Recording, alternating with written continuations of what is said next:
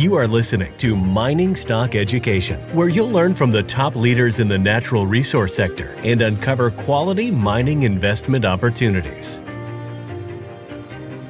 So I'm very optimistic about East Asia, but that also means I'm optimistic about global economy because East Asia is in the driving seat. It has been in the driving seat for the last 30 to 40 years.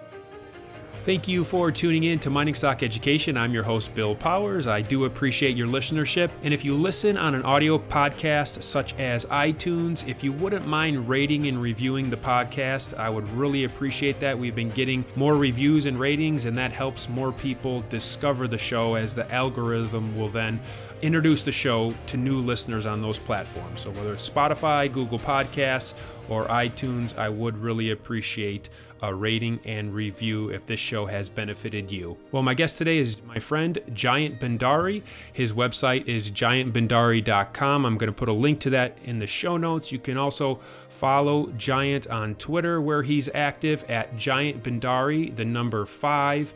He is a seasoned resource investor, having worked with the likes of Rick Rule and uh, for U.S. global investors and Frank Holmes.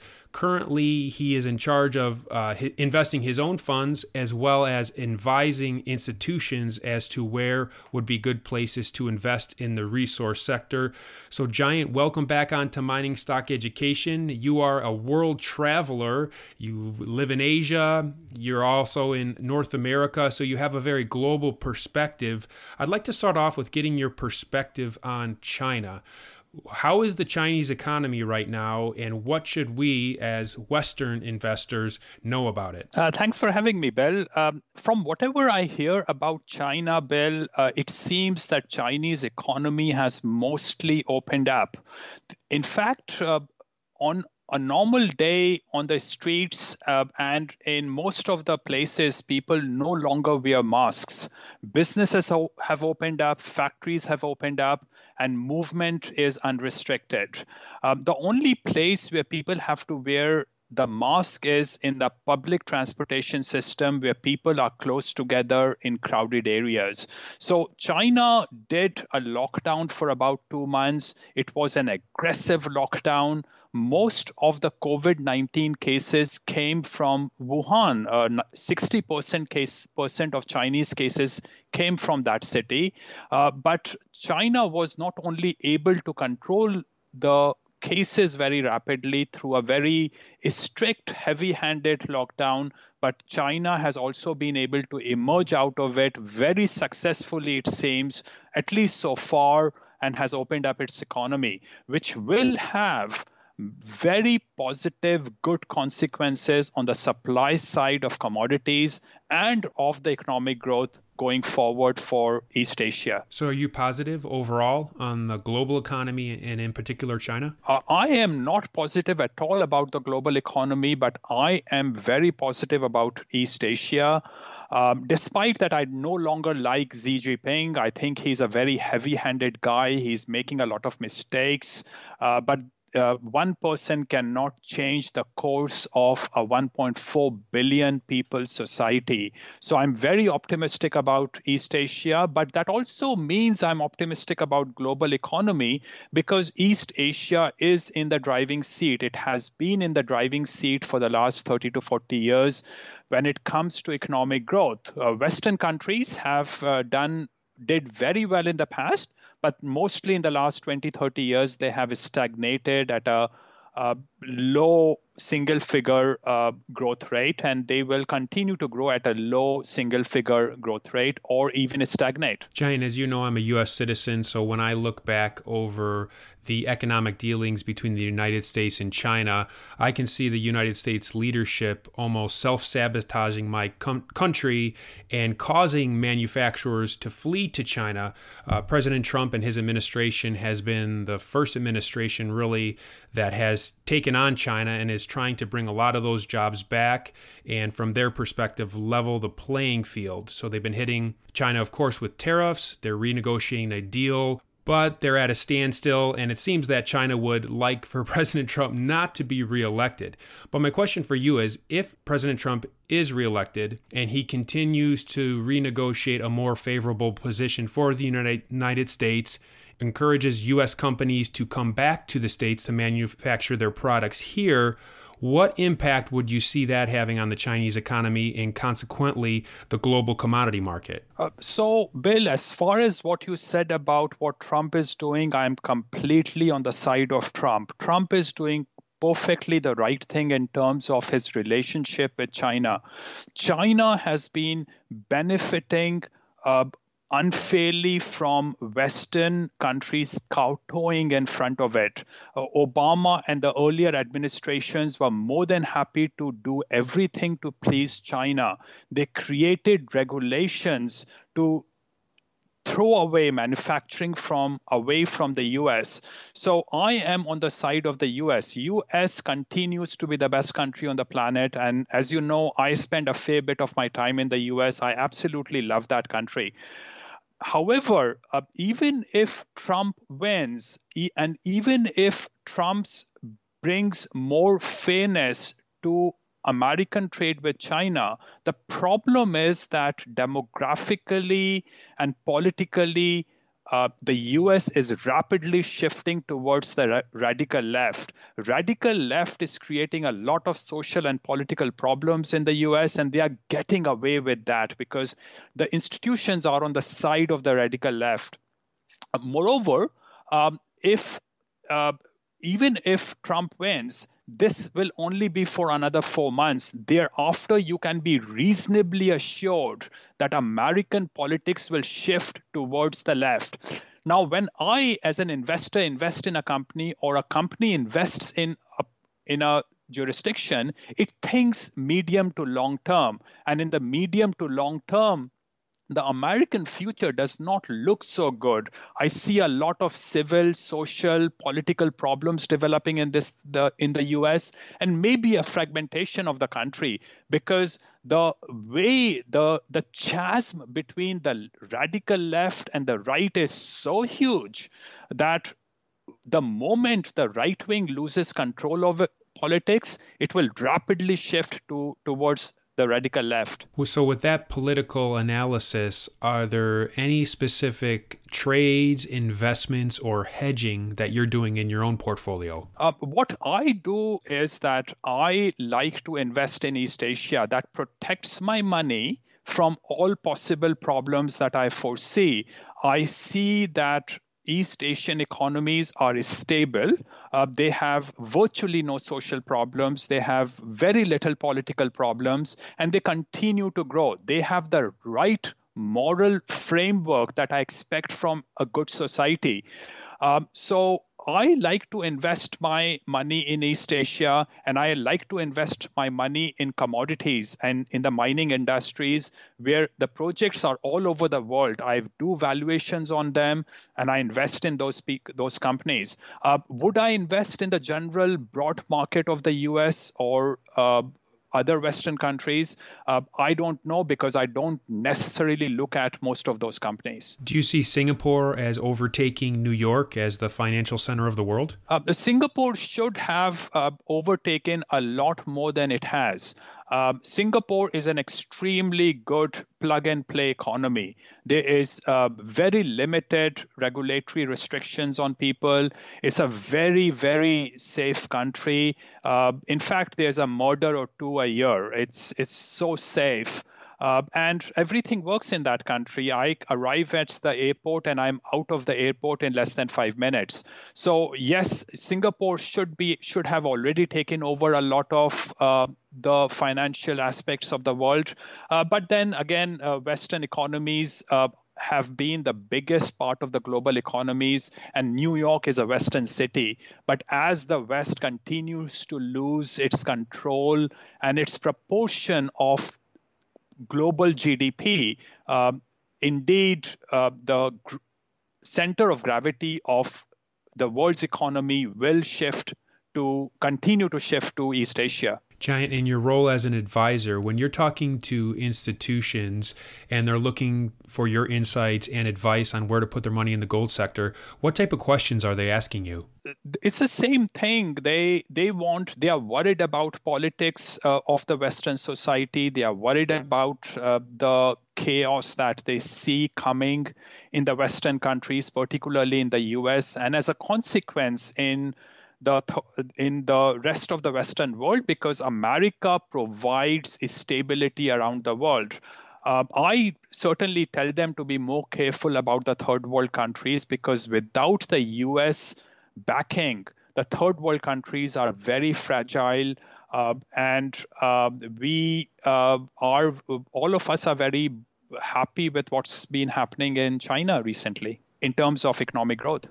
Silver One Resources is an exploration and development company backed by strategic investors Eric Sprott and SSR Mining. At Silver One's Candelaria Mine project in Nevada, there is already a historic resource estimated at 127 million ounces of silver, which Silver One is developing and advancing. The company's Phoenix Silver project, located within the Arizona Silver Belt, is an early stage exploration project on which native silver vein fragments have been discovered near surface. One grab sample assayed an astounding 14,688 ounces per ton. Yes, that's right, ounces, not grams. Silver One has tremendous exploration potential, is extremely leveraged to the price of silver, and is cashed up and poised to increase shareholder value. Silver One trades in New York under the ticker SLVRF and in Toronto under the ticker SVE. To learn more, go to silverone.com. That's silverone.com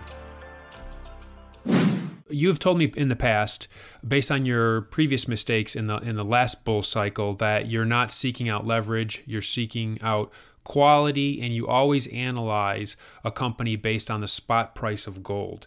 So now with gold at all-time highs, is your analysis the same? Are you still using the spot price to do your due diligence on these companies? Uh, absolutely. I still continue to use the spot price. So I am indeed using $2,000 per ounce as uh, as the price in my valuation purposes. Now, if I think that the gold that gold price is too high, then I should be selling the gold I own in my possession.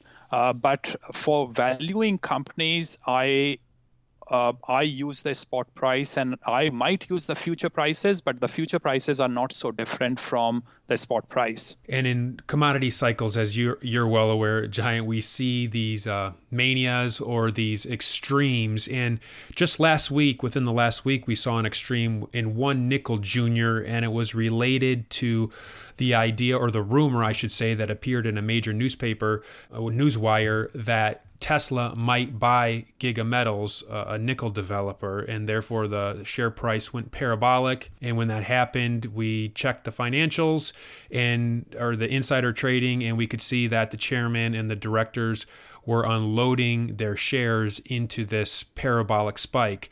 Uh, I am not, of course, accusing the, the directors of starting this rumor.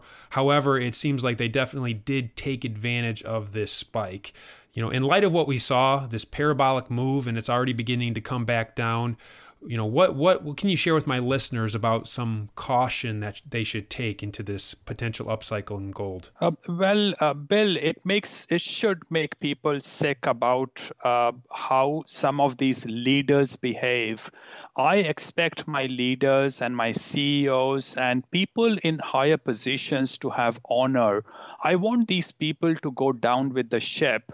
Uh, if they sell their stock when stock prices go up so much on the basis of rumor, they should avoid selling if their company is going bankrupt which was the case last year with one company with project in colombia. The company was going bankrupt and the ceo was selling his shares just making 10 or 20 thousand dollars for what he sold.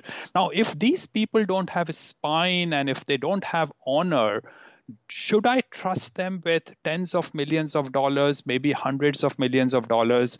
Uh, my answer is no. It is extremely important to understand the quality of management. I want honorable people, I want honest people, I want people with spines. And don't you think it, it may not be illegal for directors to sell into such a rumor and literally receive millions of dollars instantly, but it could perhaps be considered unethical or de- at least poor leadership, right? Because they know more than anybody whether they're in talks with Tesla or not, but they're the ones selling. Well, the same chairman that the of the company that you mentioned last year sold a company to another company, which was his prior employer, and he made tens of millions of dollars off that sale, despite the fact that the company that he sold had lost a huge amount of value. So he cr- destroyed value and still got away with tens of millions of dollars.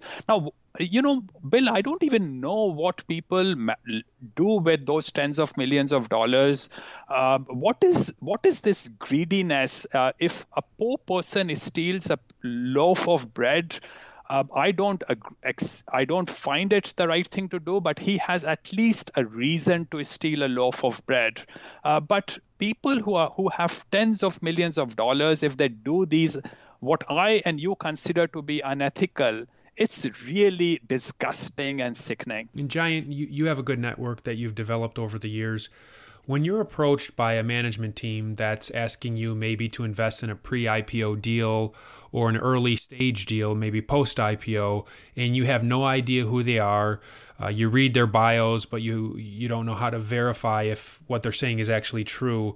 And then you ask people in your network about them, and nobody really knows who they are. Do you just completely avoid, or how how do you approach it, move forward in such a situation? Uh, I will completely avoid them. I uh, it's uh, as Buffett would say, when you invest uh, even a small amount of money in a company, you should invest only if you think you would happily own the whole of the company if you had that kind of cash. Uh, and if I don't know the people involved, uh, how can I buy that company? How can I make them my employees? Uh, the management of the company is my employees. Uh, so I should understand the quality of the management before I invest in those companies. Otherwise, I simply avoid them. What arbitrage opportunities are out there? You are the king of arbitrage opportunities that you ge- generously sw- uh, share this knowledge with the public. Are there any good arbitrages out there in the junior mining sector? Two companies that uh, I might want to mention, uh, Bill. One is that uh, Eastmain is being acquired by Auryn Resources. Uh, Eastmain is trading for about 23 cents. And now the deal is very complicated but if you do the numbers, there is uh, at least a 30% upside in owning Eastmain, uh, and the ticker is ER. Um, so that's uh, and it's a decent project, and I think uh, the management of Auryn Resources, which will eventually take over the merged entity, is uh, good at giving visibility of their projects to in the market and they are good at raising money so i think it's uh, it will actually improve the value of the merged entity. Uh, and there's an arbitrage upside as well. Uh, the other company that I like for arbitrage is a company called Revelo Resources. The ticker is RVL. It's trading at around 21 cents. And it is not a definite agreement, but the current agreement offers you more than 40% arbitrage upside. And the acquiring company uh, has market capitalization of about $200 million, and I expect them to be generating about $20 million in cash every year going forward at the current gold price. So I am uh, very happy about the underlying value of uh, the merged entity here as well. So the two companies are Eastmain, the ticker is ER, the share price is 23 cents, and Revelo Resources, ticker is RVL and the share price is 21 cents. Jayant, you make money on arbitrage opportunities, whether we are in a bull market or a bear market in the resource sector. And so that's something that I really appreciate. But I was thinking about you recently and saying to myself, you know, when all these stocks are going up 100, 200, 300, 400, 500, 600% in the last six months, do you kind of move away from the 20%, 30% arbitrage gain and try to pursue higher gains in just investing and buying and holding some of these juniors? Oh, oh I do absolutely do. I uh, so recently I invested in uh, uh, Exore Resources, an Aussie company that was offering me about 20 to 25 percent arbitrage upside. Uh, and it merged with Perseus Mining. Now, I did a valuation of Perseus Mining, and I think the Perseus Mining offers me another 50% upside or so. So I'm going to hold on to my shares. Uh, arbitrage is uh, a part of my portfolio. Maybe it uh, uses up uh, 20, 25% of my net worth, but I am a stable investor in a lot of companies, and many of these arbitrage opportunities uh, stay with me. I keep my money invested in many of these companies. If I recall from what you've shared in the past, if you get 20 per, enough 20% wins throughout a year, I believe you told me your goal was to have about 100% gains on the part of, annually on the part of your portfolio that plays the arbitrages. Is that still correct? Yes, it is correct, uh, uh, Bill. And the funny thing is that even when you play that arbitrage in billion dollar companies in the US, which I actually do, uh, with some of the cash, when I'm sitting on a big chunk of cash, I might want to just buy uh, uh, some big, uh, very liquid company trading in the US uh, that is being acquired for cash.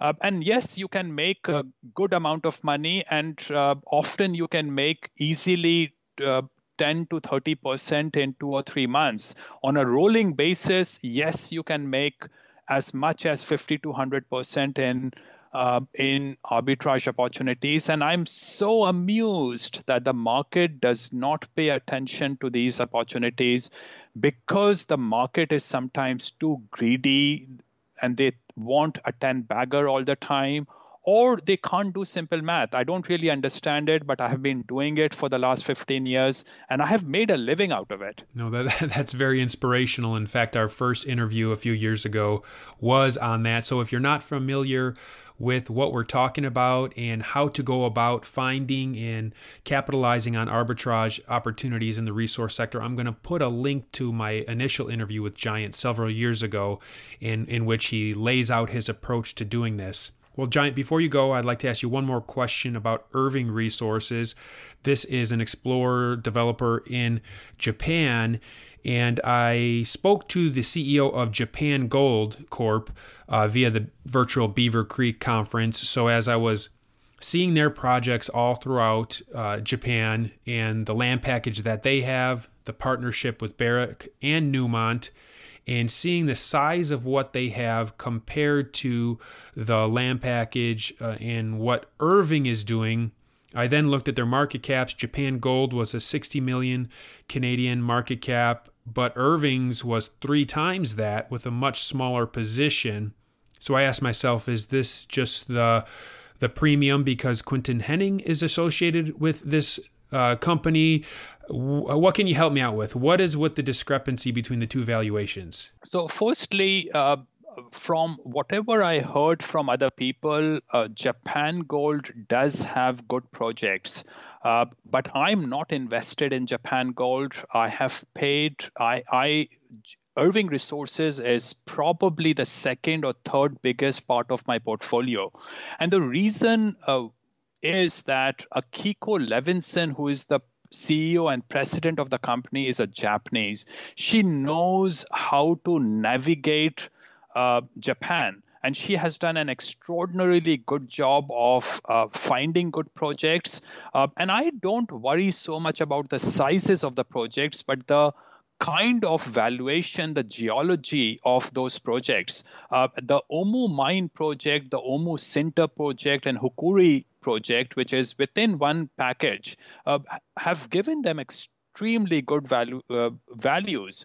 Uh, and then they have recently acquired a project only about eight kilometers, if I'm not incorrect, from Hishikari Mine. Now, Hishikari Mine has been probably the highest grade gold mine in the world. So they have very good uh, land packages despite being small. And that does not mean I have anything against Japan Gold because Japan Gold, everyone has told me, has good projects. Uh, but I feel more confident about Akiko Levinson because she's Japanese. I know she is very honest and very hardworking. Look at the salary she makes uh, in the management information report. She's probably the least paid CEO uh, in the Canadian Venture Exchange.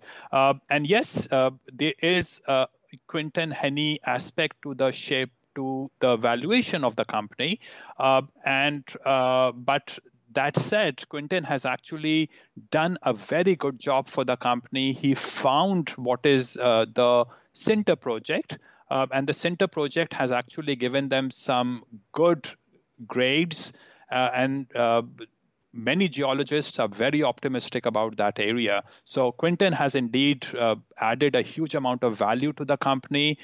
Uh, recently, the share price has fallen for no good reason except that some of the insiders had to sell their shares, but uh, the Canadian re- regulations require them to pay their taxes the moment they exercise their options. So they you have to sell your shares to uh, create cash to pay the taxes and to exercise your options and warrants. So people can see that transaction. Uh, I they are among the biggest uh, shareholder in the company. So I feel very good about Irving Resources. But at some point of time, I should also look at Japan Gold. And Jayant, before you go, you run a, a seminar called Capitalism and Morality. And uh, apparently you had to postpone that, but you're going to be doing one next year. If you could just update us on that. Yes, the next uh, seminar will be in the third or fourth week of July 2021. The details are on my website. Uh, and this is a, this is my baby, Bill. I have been doing it for the last 11 or 12 years. Uh, and uh, I want to uh, tell people in the Western world uh, how precious Western civilization is the amalgamation of Christianity with uh, the culture and the mindset and the freedom of speech and the so many liberal values that the Western society has had, uh, the honor of these, this society, and I want them to be aware of it that this does not exist in nature. It took the West a very long time to create this amalgamation and create the only civilization I have known.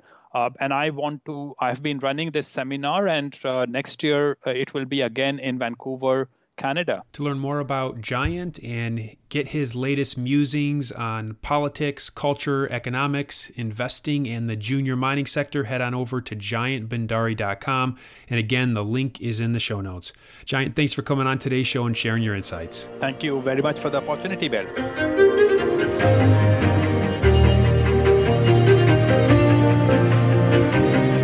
Thank you for listening to Mining Stock Education. Please subscribe and share this show with like minded investors. Connect with us at miningstockeducation.com and sign up for our email list to stay in touch. Much success to you as you learn about, invest in, and profit from mining stocks.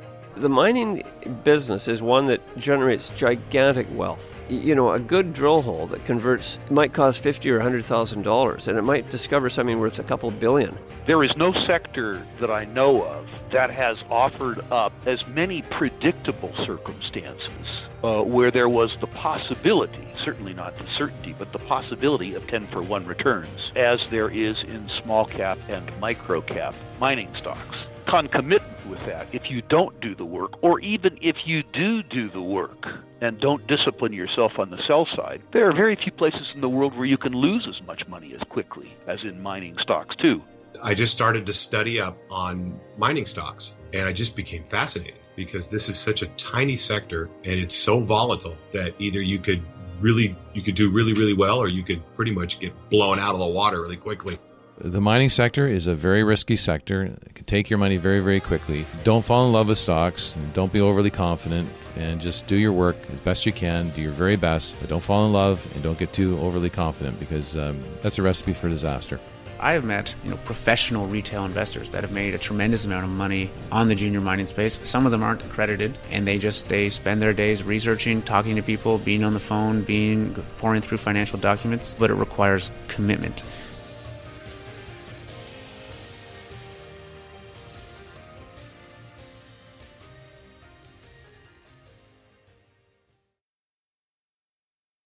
This podcast is for informational purposes only and is not to be considered personal legal or investment advice or a recommendation to buy or sell securities or any other product. We make every effort to be accurate, but the information presented is not to be considered infallible. It may contain errors, and we offer no inferred or explicit warranty. If personal advice is needed, consult a qualified legal, tax, or investment professional. Do not base any investment decision on the information contained on miningstockeducation.com, our podcasts, or videos. Make sure you always conduct your own thorough due diligence before investing. Realize that we may hold equity positions in or be compensated by some of the companies we feature and therefore are biased and hold an obvious conflict of interest. For our full disclaimer, please visit our website.